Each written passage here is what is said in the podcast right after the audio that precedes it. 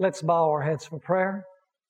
Our loving Heavenly Father, we thank you for the Sabbath, where we can just get away from the rat race of life, what we do every day of the week, and just bask in your presence and enjoy fellowship with you and with fellow believers.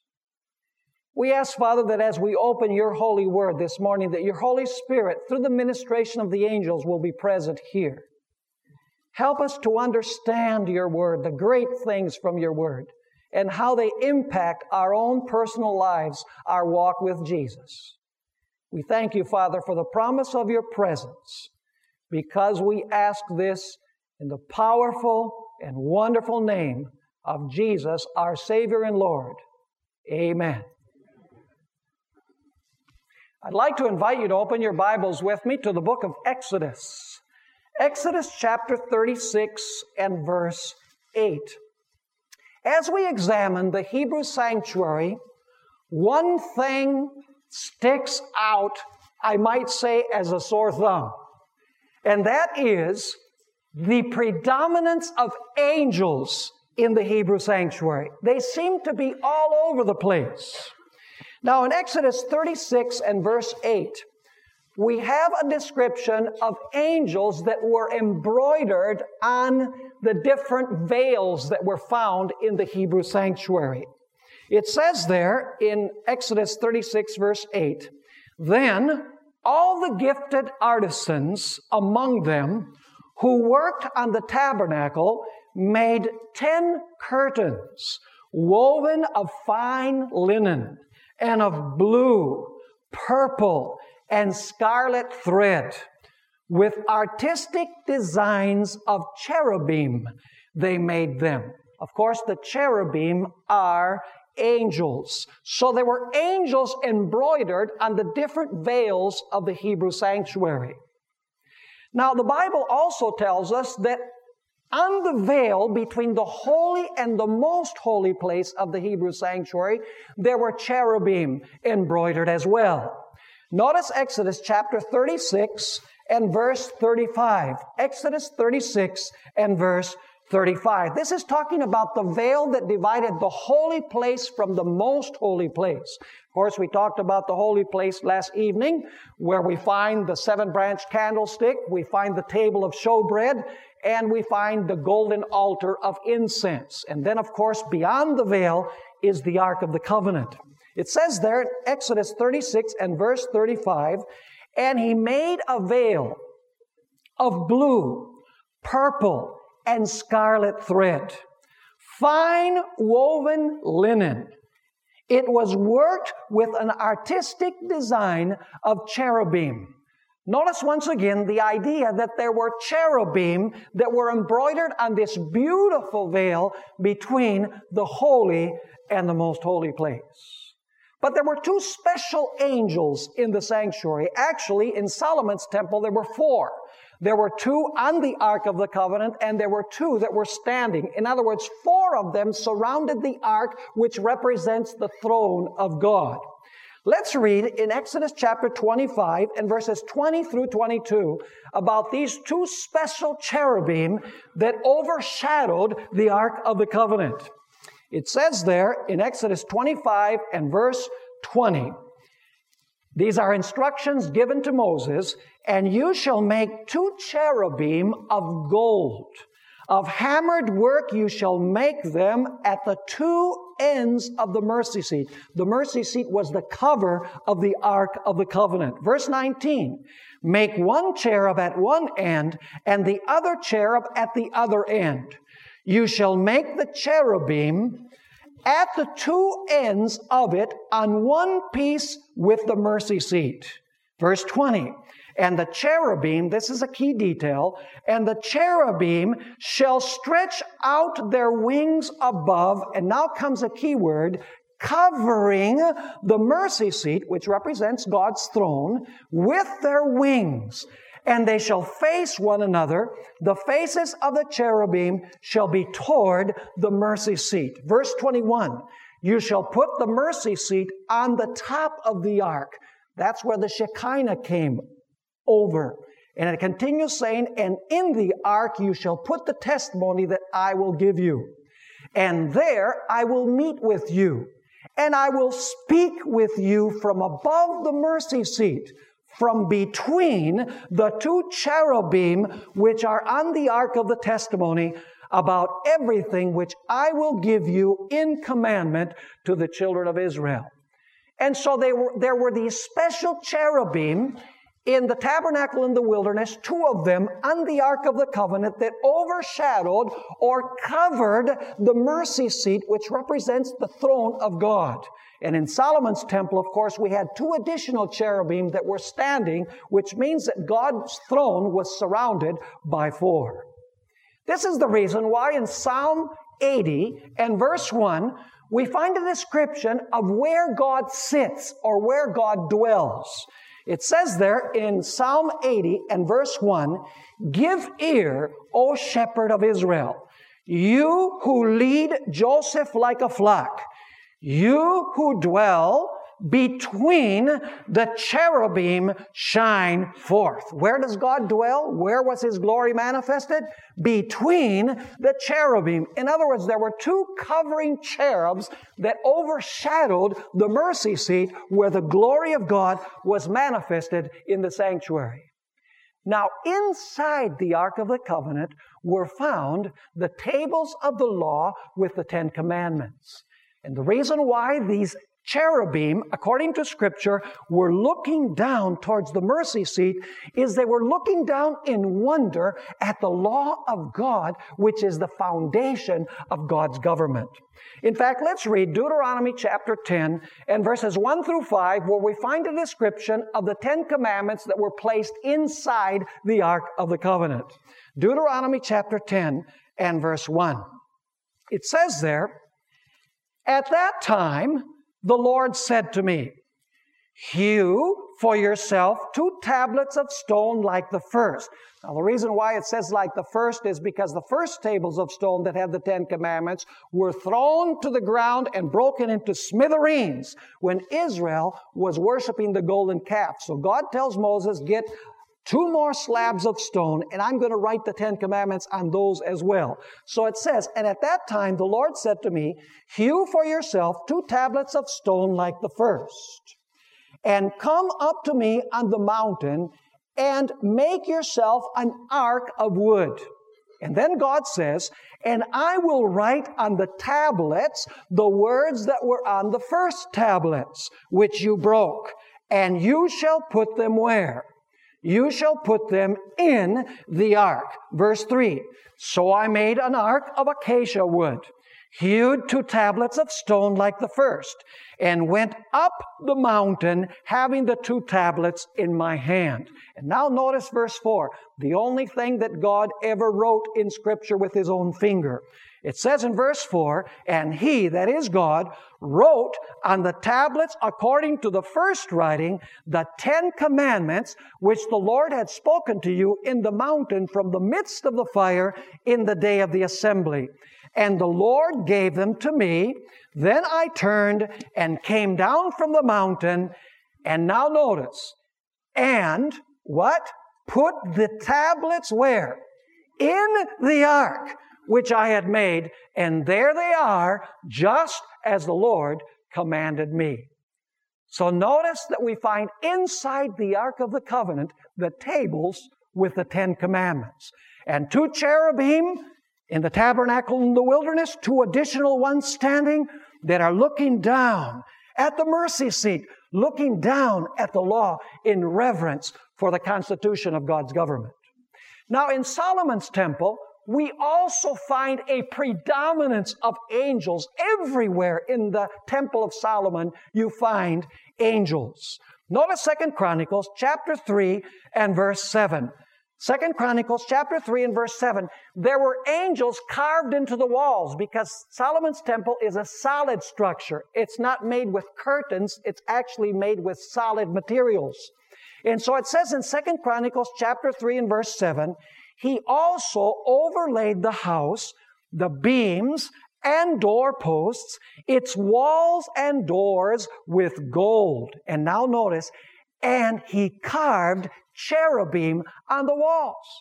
In other words, on all of the walls of the Hebrew sanctuary, you find angels there carved onto the walls.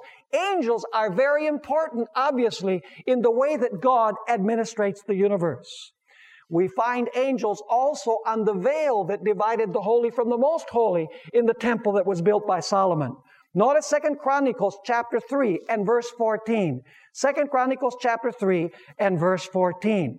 It says there, and he made the veil of blue, purple, crimson, and fine linen and wove cherubim into it. Also in Solomon's temple, which by the way is a misnomer because it's the, Sol- the temple that was built by Solomon, we find these cherubim that covered the Ark of the Covenant. Notice Second Chronicles chapter 5 and verses 7 and 8. Second Chronicles chapter 5, 7, and 8. We're now noticing the temple that was built by Solomon. It has the same principle. Angels everywhere. Angels carved on the walls. Angels on this veil between the holy and most holy place. And we're going to notice now that they were the covering cherubs as well. It says there in Second Chronicles chapter 5 and verse 7. Then the priests brought in the Ark of the Covenant of the Lord to its place. This is after the temple is built into the inner sanctuary of the temple, to the most holy place, under, notice, under the wings of the cherubim.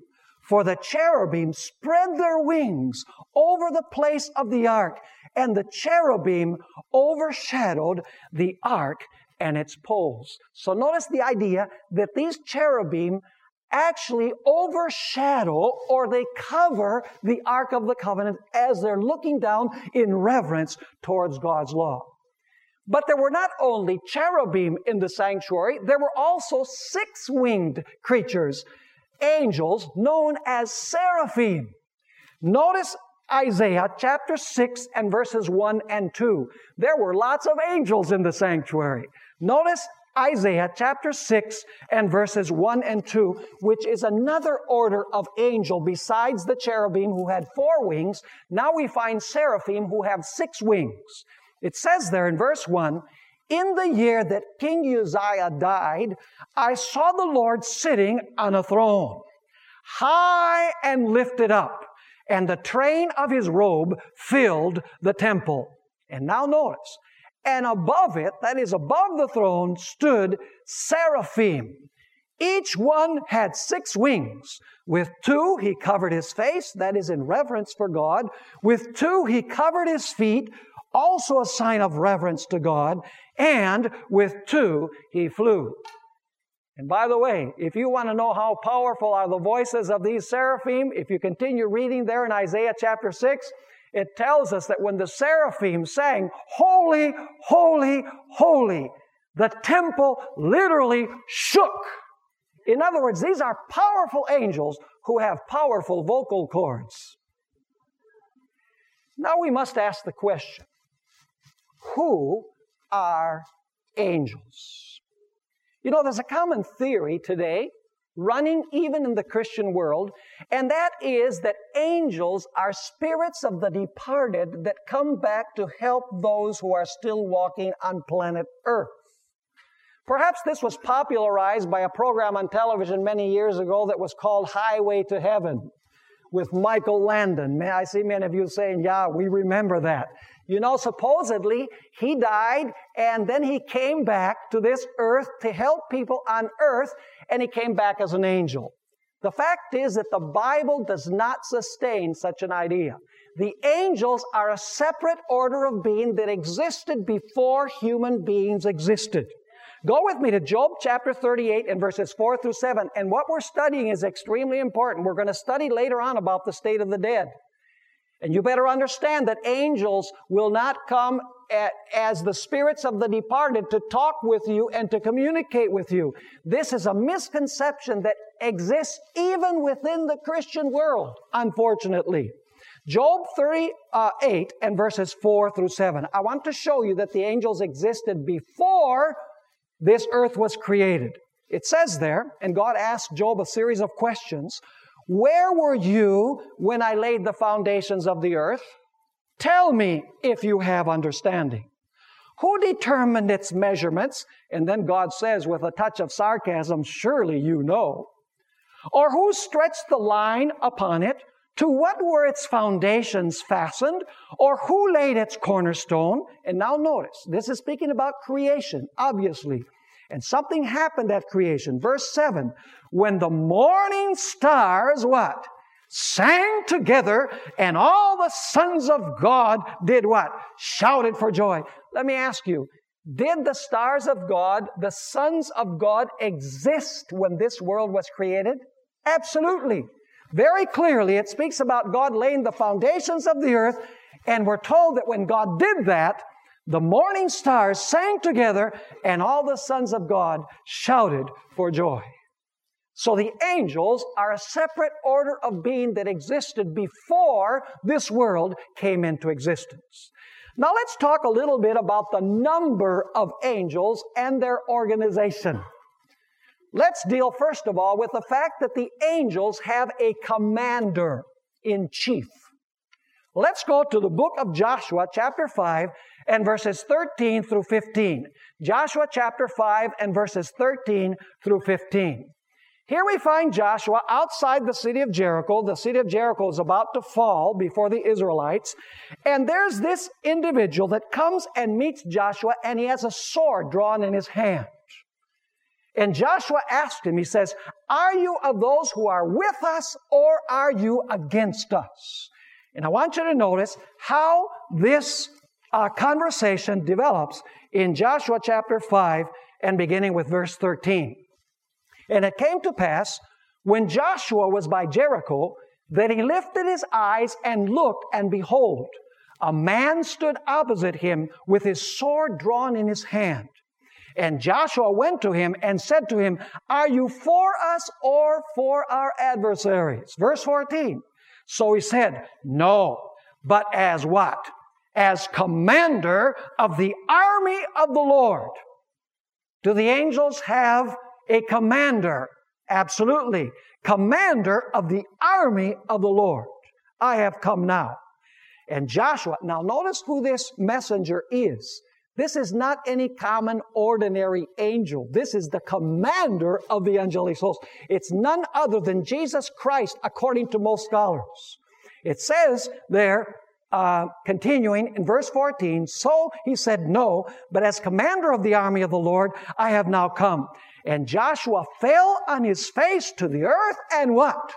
Worshipped. This was not a common angel. Because angels refuse worship according to Revelation 19 verse 10 and Revelation 22 verses 8 and 9. But there's more. It says, He fell on his face to the earth and worshiped and said to him, What does my Lord say to his servant? Then the commander of the Lord's army said to Joshua, Take your sandal off your foot, for the place where you stand is holy. And Joshua did so. The same thing that happened at the burning bush took place here outside of Jericho. This messenger, this commander, was none other than Jesus Christ himself. Now, do you know that the angels are organized in military fashion? They function in exact order and they function in companies. You say, how do we know this? Because in Matthew chapter 26 and verse 53, Jesus said some words that we're probably all acquainted with. Matthew chapter 26 and verse 53, when they came to arrest Jesus, Jesus said some very interesting words. He said, Or do you think that I cannot now pray to my Father and He will provide me with more than what? Than 12 legions of angels? Are the angels organized in legions? Absolutely. And what were legions? Legions were divisions or companies of the Roman army. In other words, God also has the angels organized in military fashion.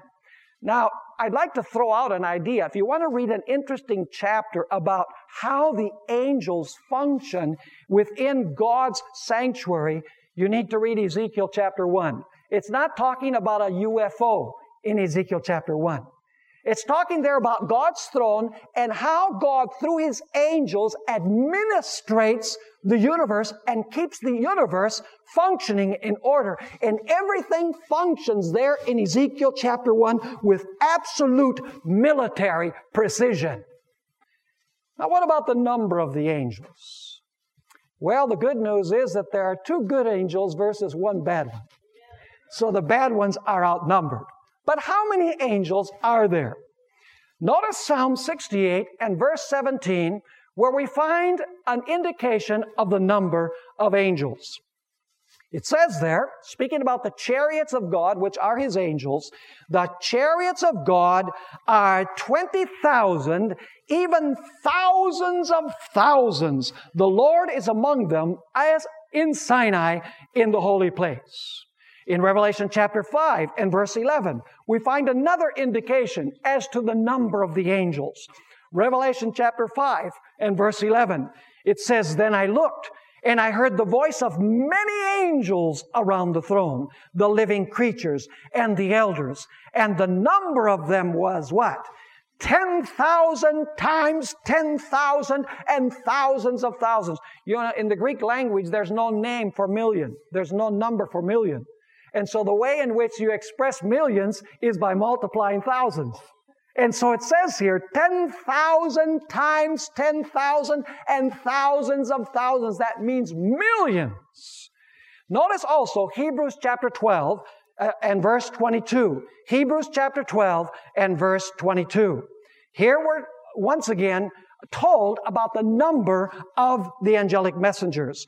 It says there, but you have come to Mount Zion and to the city of the living God, the heavenly Jerusalem, and then it says to a what? To an innumerable company of angels. How many angels are we talking about? We're talking about millions and millions of angels.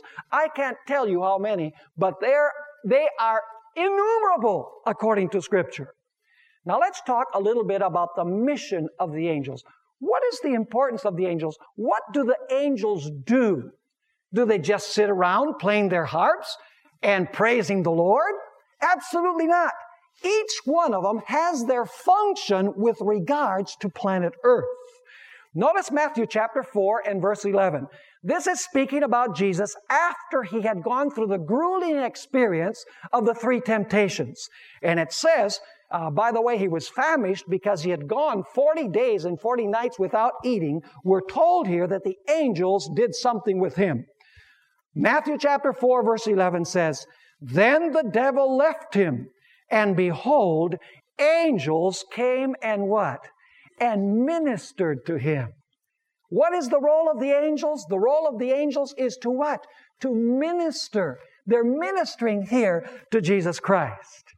Hebrews chapter 1 in verse 14 tells us that they not only ministered to Jesus, but they also minister to those who will inherit salvation. It says there in Hebrews chapter 1 and verse 14, speaking about the angels, are they not all ministering spirits sent forth to minister for those who shall inherit salvation? In other words, the angels are ministers of Jesus Christ to meet the needs of those who are being wooed to salvation. By the way, do you remember the dream that Jacob had when he had to flee from home? He saw the, a vision of this ladder that reached to the highest heaven and its base was planted upon the earth. And what were ascending and descending upon the ladder? Angels of God were ascending and descending upon the ladder. That means that the angels are the emissaries of Jesus Christ. They take our prayers to God, our pleas to God, and they bring answers of God to us. In fact, let's read about that ladder in John chapter 1 and verse 51. Jesus applies the ladder to himself. John chapter 1 and verse 51. And he said to him, Most assuredly I say to you, Hereafter you shall see heaven open and the angels of God ascending and what? Ascending and descending upon the Son of Man.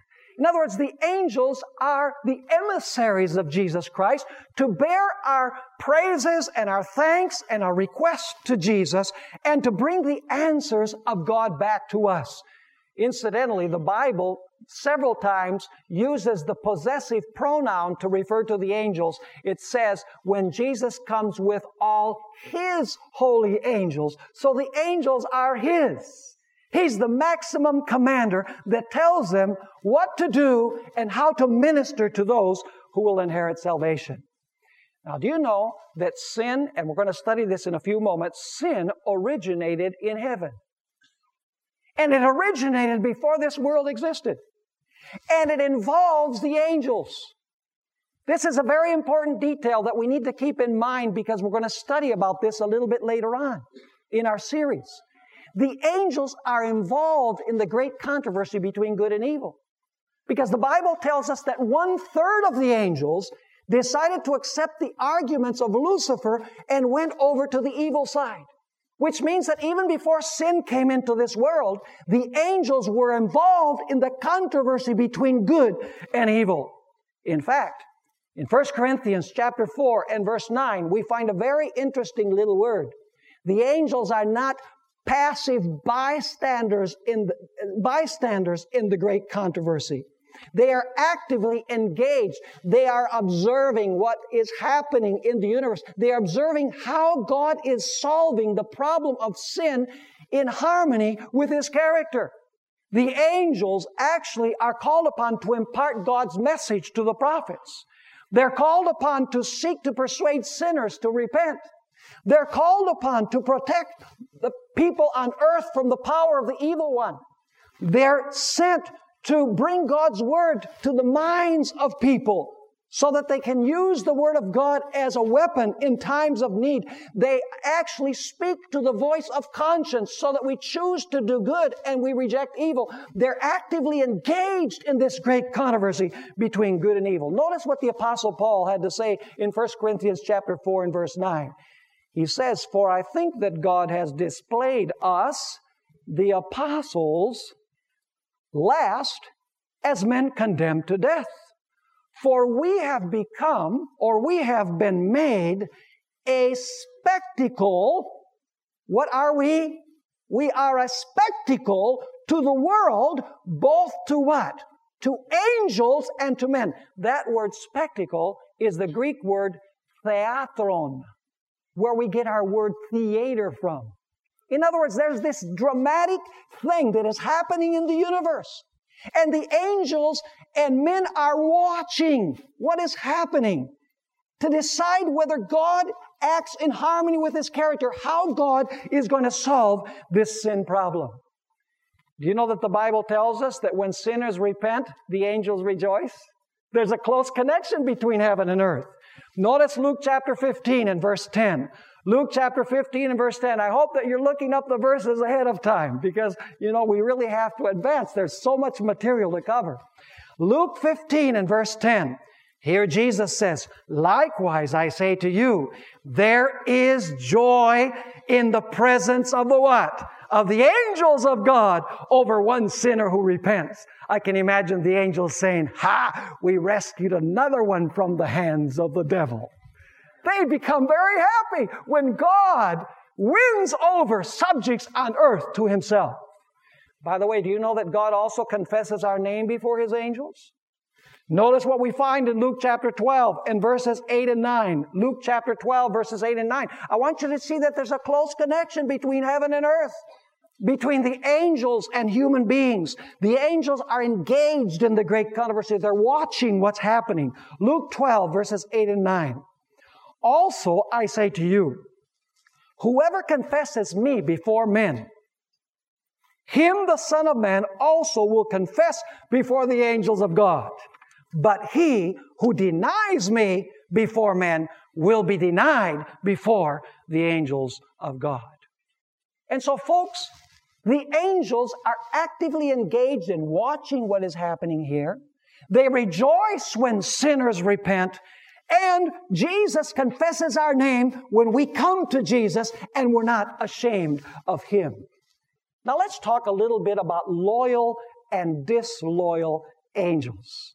You see, this whole mess that we are experiencing on planet Earth actually began in heaven. And not only in heaven, but it began in the most holy place of the sanctuary. You're saying, what? The problem of sin began in the most holy place of the sanctuary. And by the way, it involved God's holy law.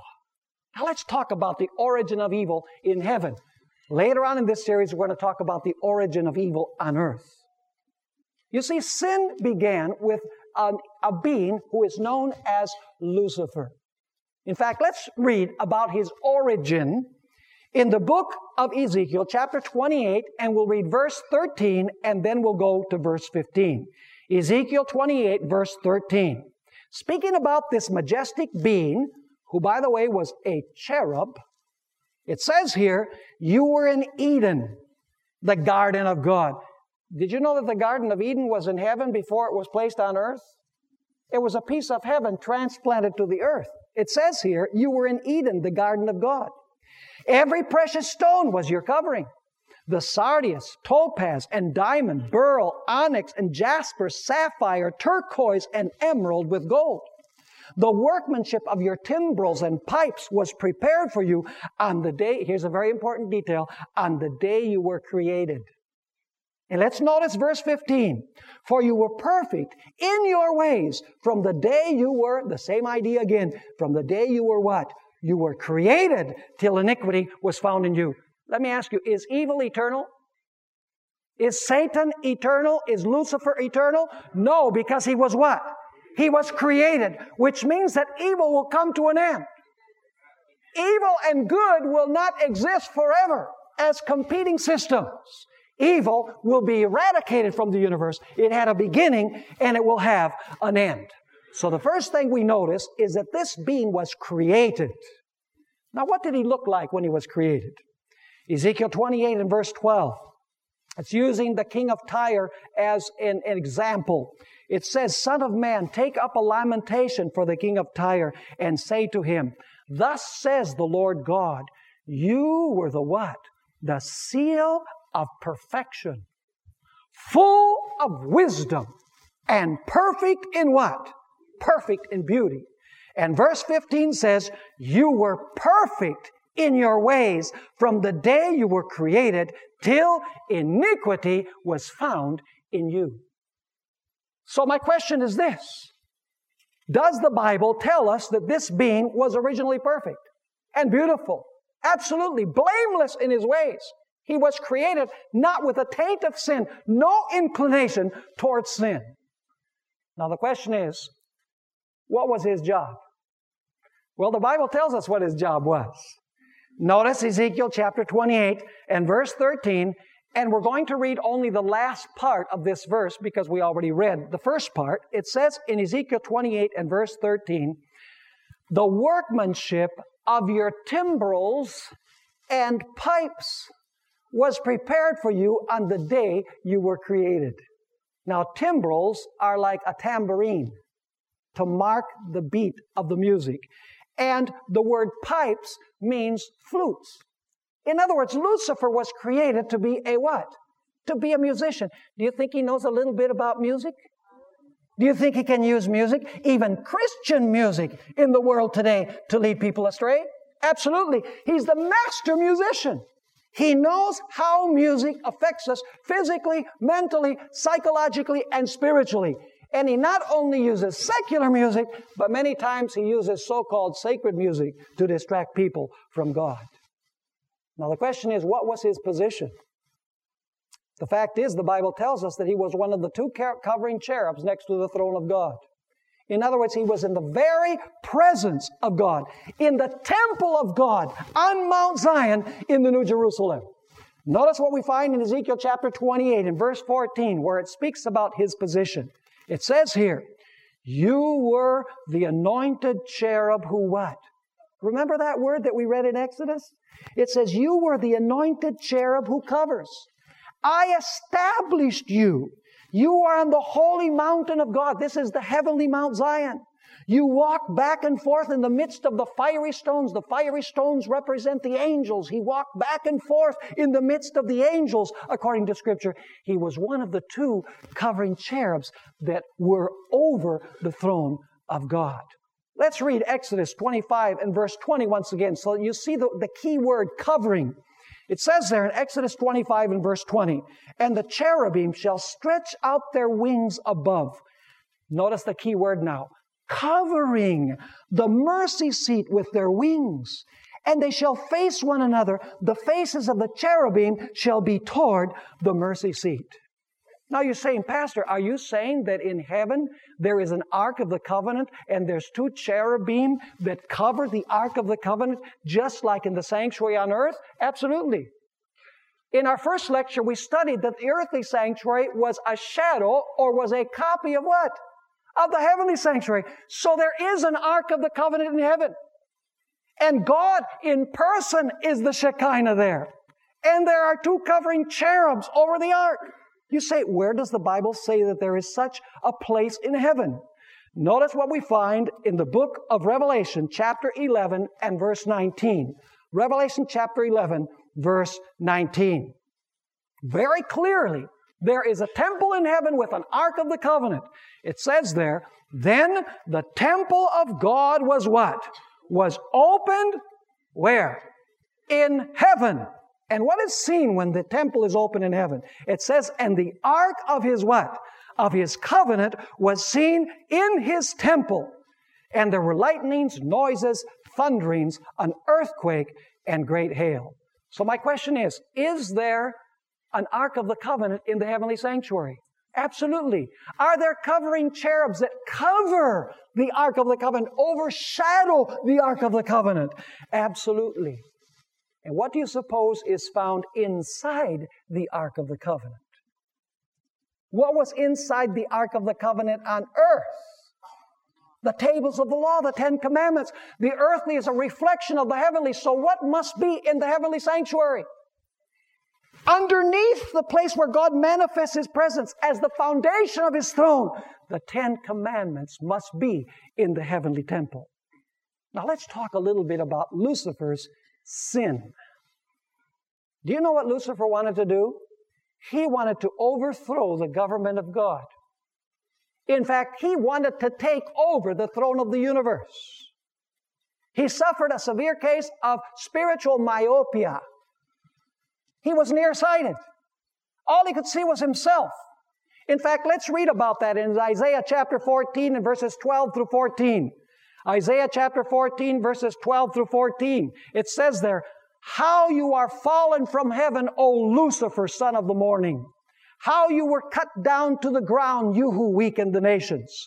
Now notice the key word here. For you have said in your heart, I will ascend into heaven. I will exalt my throne above the stars of God. That is above the angels. I will also sit on the mount of the congregation on the farthest sides of the north. I will ascend above the heights of the clouds. I will be like the Most High. What is the key word in this passage? I. He didn't want God to be the ruler anymore. He wanted to take over the government of the universe by sitting upon God's throne. I want you to remember that expression, I will be like the Most High, because in a couple of lectures, we're going to talk about how the devil tempted Eve and how he was successful in gaining the victory over Eve. He used the same method because it, because it worked in heaven. He said to Eve, You shall be like the Most High. The, the temptation on earth was simply a replica of what happened in heaven. And when we study this lecture, you're going to see that. Now, the Bible tells us that Lucifer sinned. Notice Ezekiel 28 and verse 16. The word is used. It says in Ezekiel 28 and verse 16, by the abundance of your trading, speak about, speaking about Lucifer, you became filled with violence and within, and you what? And you sinned. Question, did Lucifer sin? He most certainly did. Now, since when has the devil sinned? Many Christians think that the law was given for the first time on Mount Sinai. In other words, when the Ten Commandments were given on Mount Sinai, that's the first time that the law comes in. Can't be. I want you to notice 1 John chapter 3 and verse 8. 1 John chapter 3 and verse 8. It's speaking here about where sin originated, when sin originated. It says there in 1 John 3 and verse 8, He who sins is of the devil, for the devil has sinned since Mount Sinai. Is that what the Bible says? No. It says the devil has sinned from when? From the beginning. For this purpose, the Son of God was manifested that he might destroy the works of the devil. What are the works of the devil? Sin, right? So did Jesus come to destroy the law or did he come to destroy sin? He came to destroy sin. Now the question is, what is sin? We're, we're told that, that Lucifer sinned and he sinned at the very beginning. Now what is sin? First John chapter 3 and verse 4 has the biblical definition of sin. First John chapter 3 and verse 4. It says, Whoever commits sin also commits lawlessness, for sin is what? Lawlessness. Or as the King James says, sin is the transgression of the law. Now the question is, how could Lucifer sin if there was no law to transgress? Must there have been a law in order for Lucifer to sin? Absolutely. And the law was inside the Ark of the Covenant. Now, some people might say, how could a perfect being that was created blameless and had no tendencies to- toward evil suddenly come up with the idea of rebelling against God? All I can say is that for some strange reason, unexplainable reason, he decided to use his freedom of choice against God. This shows that even in heaven, God respected freedom of choice because he allowed this angel to say no to him. Now, why would he say no when he was perfect and blameless and beautiful and had no inclination or tendency to sin? That's a mystery. And if we could give an explanation of that, then we would be able to give a reason for sin, and ultimately God would be to blame for sin. But of course, God isn't. So Lucifer sinned. He went against the law that was found inside the Ark of the Covenant. But of course, just one being against the government of God wouldn't cut it. And so what he had to do was spread his rebellion. He had to recruit followers. He had to recruit people that would accept his arguments and decide to follow him instead of following God. But of course, for this, he had to give God a black eye. He had to make God look bad because, you know, if he made, you know, if he made God look good, nobody would want to follow him. So he had to malign the character of God. He had to say, the law of God is restrictive. It takes away your freedom. All he wants is slaves. All he wants is blind service. We're going to find he said the same thing to Eve in the Garden of Eden. And I am the great emancipator. I have come to deliver you from law. I have come to give you freedom so that you can follow the inclinations of your own heart because your own heart will always show you what is right and what is wrong without God having to tell you what is right and what is wrong. And so the Bible tells us, if you go with me to Ezekiel 28 and verse 16, the first part of the verse, there's an interesting little word that is used. Ezekiel chapter 28 and verse 16 says, speaking about Lucifer, by the abundance of your trading, you became filled with violence within and you sinned. That word trading is very, very interesting. It's a commercial word. You can look it up in a concordance if you wish. It has to do with buying and selling. And so somehow Lucifer was trying to sell something to the heavenly beings. The question is, what was he trying to sell them? The fact is, he was trying to sell them lies. Do you know that even today, we use a figurative expression when somebody tells us that we find hard to believe, we say, I don't buy that. You see, we have a remnant of this idea of buying and selling. His trading was that he wanted to sell his lies to the heavenly hosts. In fact, we're told in John chapter 8 and verse 44 John chapter 8 and verse 44, that he is the father of all lies.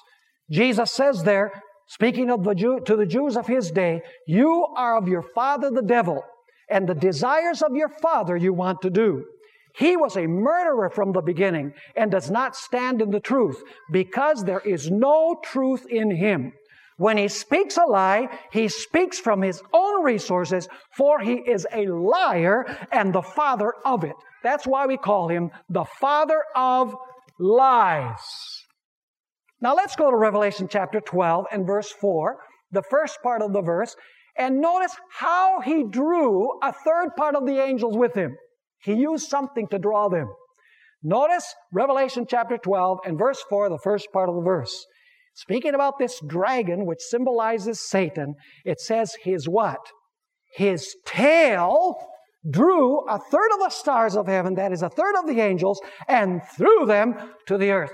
Now, what is this that he used his tail to draw third of the angels to his side?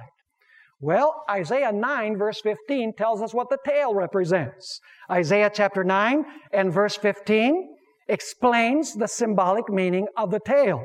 It says there, the elder and honorable, he is the head. The prophet who teaches what? Who teaches lies, he is what? The tail. So what did the devil draw a third of the angels with him with? With his tail, which means that he lied to the heavenly angels. Incidentally, that word trading that is used in Ezekiel chapter 28, the root of that word is also used in two other texts in the Old Testament that I want to read now. Notice what we find in Ezekiel 22 and verse 9. The same root word that is translated trading in chapter 28. It says here in chapter 22 and verse 9, In you, speaking about Tyre, in you are men who slander.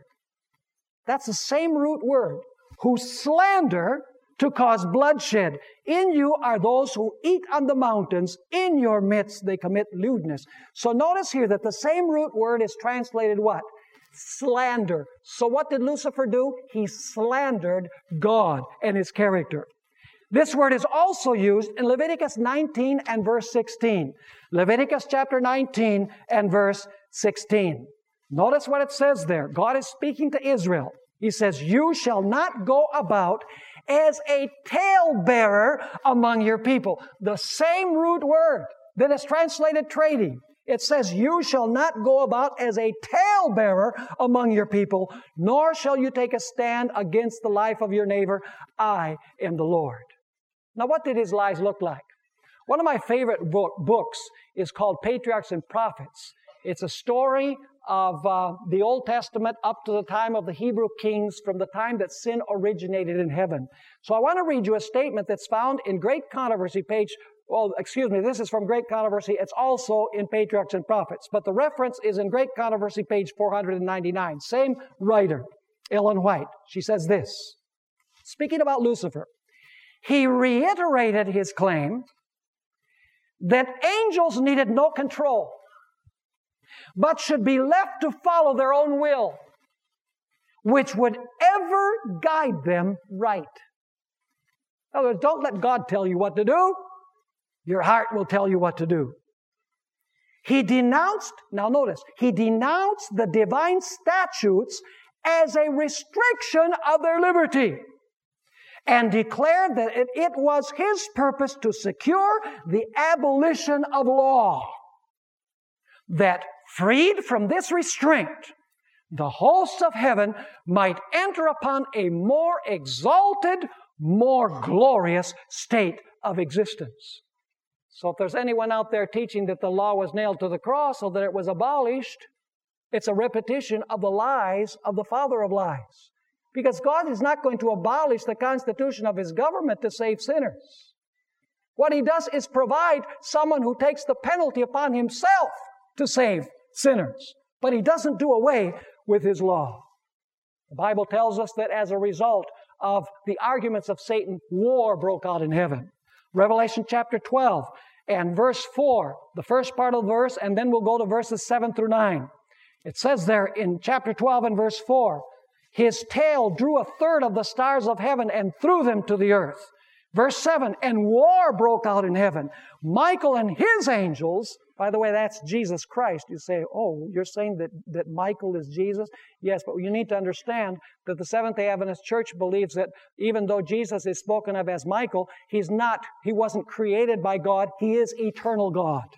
He's called Michael in Scripture, which means who is like God?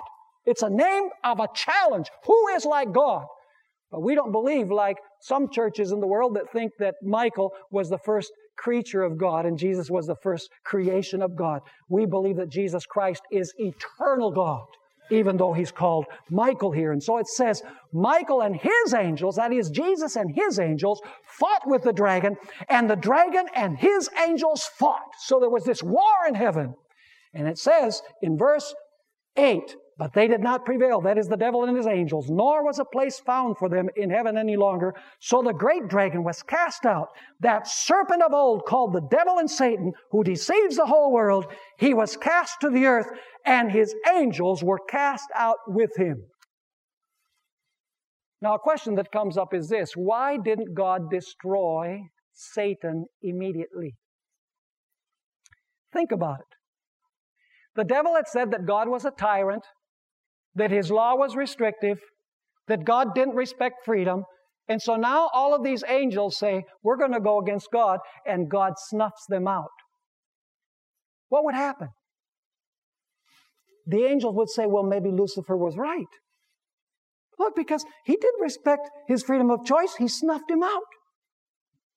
So God said, I have to allow the principles of Lucifer's government to develop so that all of the universe can see what his plan of government is like. Let me ask you, has his plan of government been successful? Just look at the world today. Tell me, is a world without law a successful government? Absolutely not. It is a mess. But the heavenly beings would have never known it unless God allowed evil to what? To develop and to mature. And by the way, God is going to make the devil sit down for a thousand years here without having anyone to tempt because everybody is going to be dead. All of his followers are going to be dead. God's people are going to be in heaven. And God is going to force the devil to sit there and he's going to say, Look at what you have done. You see, if God had snuffed Lucifer out, the heavenly beings would have probably served God, but they would have served him out of fear, not out of love. And they would have wondered who is the next who is going to disappear from the scene who uses his or freedom of choice to go against God. Now let's talk about Lucifer's end because he will have an end. The purpose of the sanctuary we're going to find in this series is that God, through the sanctuary service, is exonerating his character. God, in other words, the purpose of allowing this whole thing to transpire before the angels, before the heavenly beings, before this earth, is to show how God solves the sin problem in harmony with His character, so that when sin is destroyed, everyone will say, God is right, God is love, God is just, God is good. Lucifer will come to an end. We're told in Malachi chapter 4 and verse 3 that root and branch of evil will be destroyed. It says there, For behold, the day is coming, burning like an oven. This is verse 1. And all the proud, yes, all who do wickedly will be stubble. And the day which is coming shall burn them up, says the Lord of hosts, that will leave them neither what? Will leave them neither root nor branch. Let me ask you, who is the root the root of all evil is the devil. And who are the branches? His followers. Do you remember Jesus says, I am the vine, you are the branches? Well, the devil also is the root and he has his branches. And so the Bible says that root and branches will be eradicated once and for all. In fact, Ezekiel 28, that passage that we studied several texts from this morning, Ezekiel 28 verses 18 and 19 tells us what the final end of this being will be and all those who choose to follow him. It says there in Ezekiel 28 in verse 18, speaking about this being, you defiled your sanctuaries by the multitude of your iniquities, by the iniquity of your trading, that is, by the iniquity of your lying. Therefore, what is God going to do? I brought what? Fire from your midst. And what did it do? It devoured you. And it turned you to what? to ashes upon the earth in the sight of all who saw you. All who knew you among the peoples are astonished at you. You have become a horror, and now notice, and shall be no more forever. Is that good news? The question is, who are we going to ally our lives with? You see, to be with the devil is to be with a loser. It's already been predicted that he's the loser. If you're with him, you're going to lose. If you're with Jesus, you're going to win because Jesus already won on the cross, according to what we're going to study in this seminar. Now, the question is after sin is eradicated, will it ever rise again? Listen, what person in his right mind would ever want to experiment with sin again after seeing what sin has caused?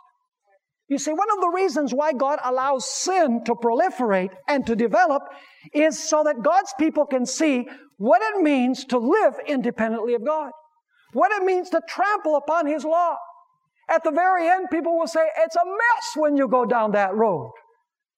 And people will exalt God's law because the law will be written upon their hearts. People will see that the law of God is holy, just, and good, as the Apostle Paul tells us in Romans chapter 7 and verse 12. We will see that sin is the evil culprit, not God's law. You see, God's law is holy. It shows that sin is bad. So what do you do? You get rid of the law that is good in order to solve the problem of sin, which is bad? Of course not. It does no good to do away with the law. In fact, we're told in Nahum, our last verse, Nahum 1 and verse 9, that affliction will not rise a second time. And then the Bible tells us in Revelation chapter 21 and verse 4 that God will wipe away all tears from their eyes. And there will be no more sorrow, no more pain, no more suffering, and no more death. Because God will live, uh, live with us and we will live with Him. And forevermore, the universe will be secure because it has been inoculated against sin. Do you want to be there? This media was brought to you by Audioverse, a website dedicated to spreading God's Word through free sermon audio and much more. If you would like to know more about Audioverse, or if you would like to listen to more sermons, please visit www.audioverse.org.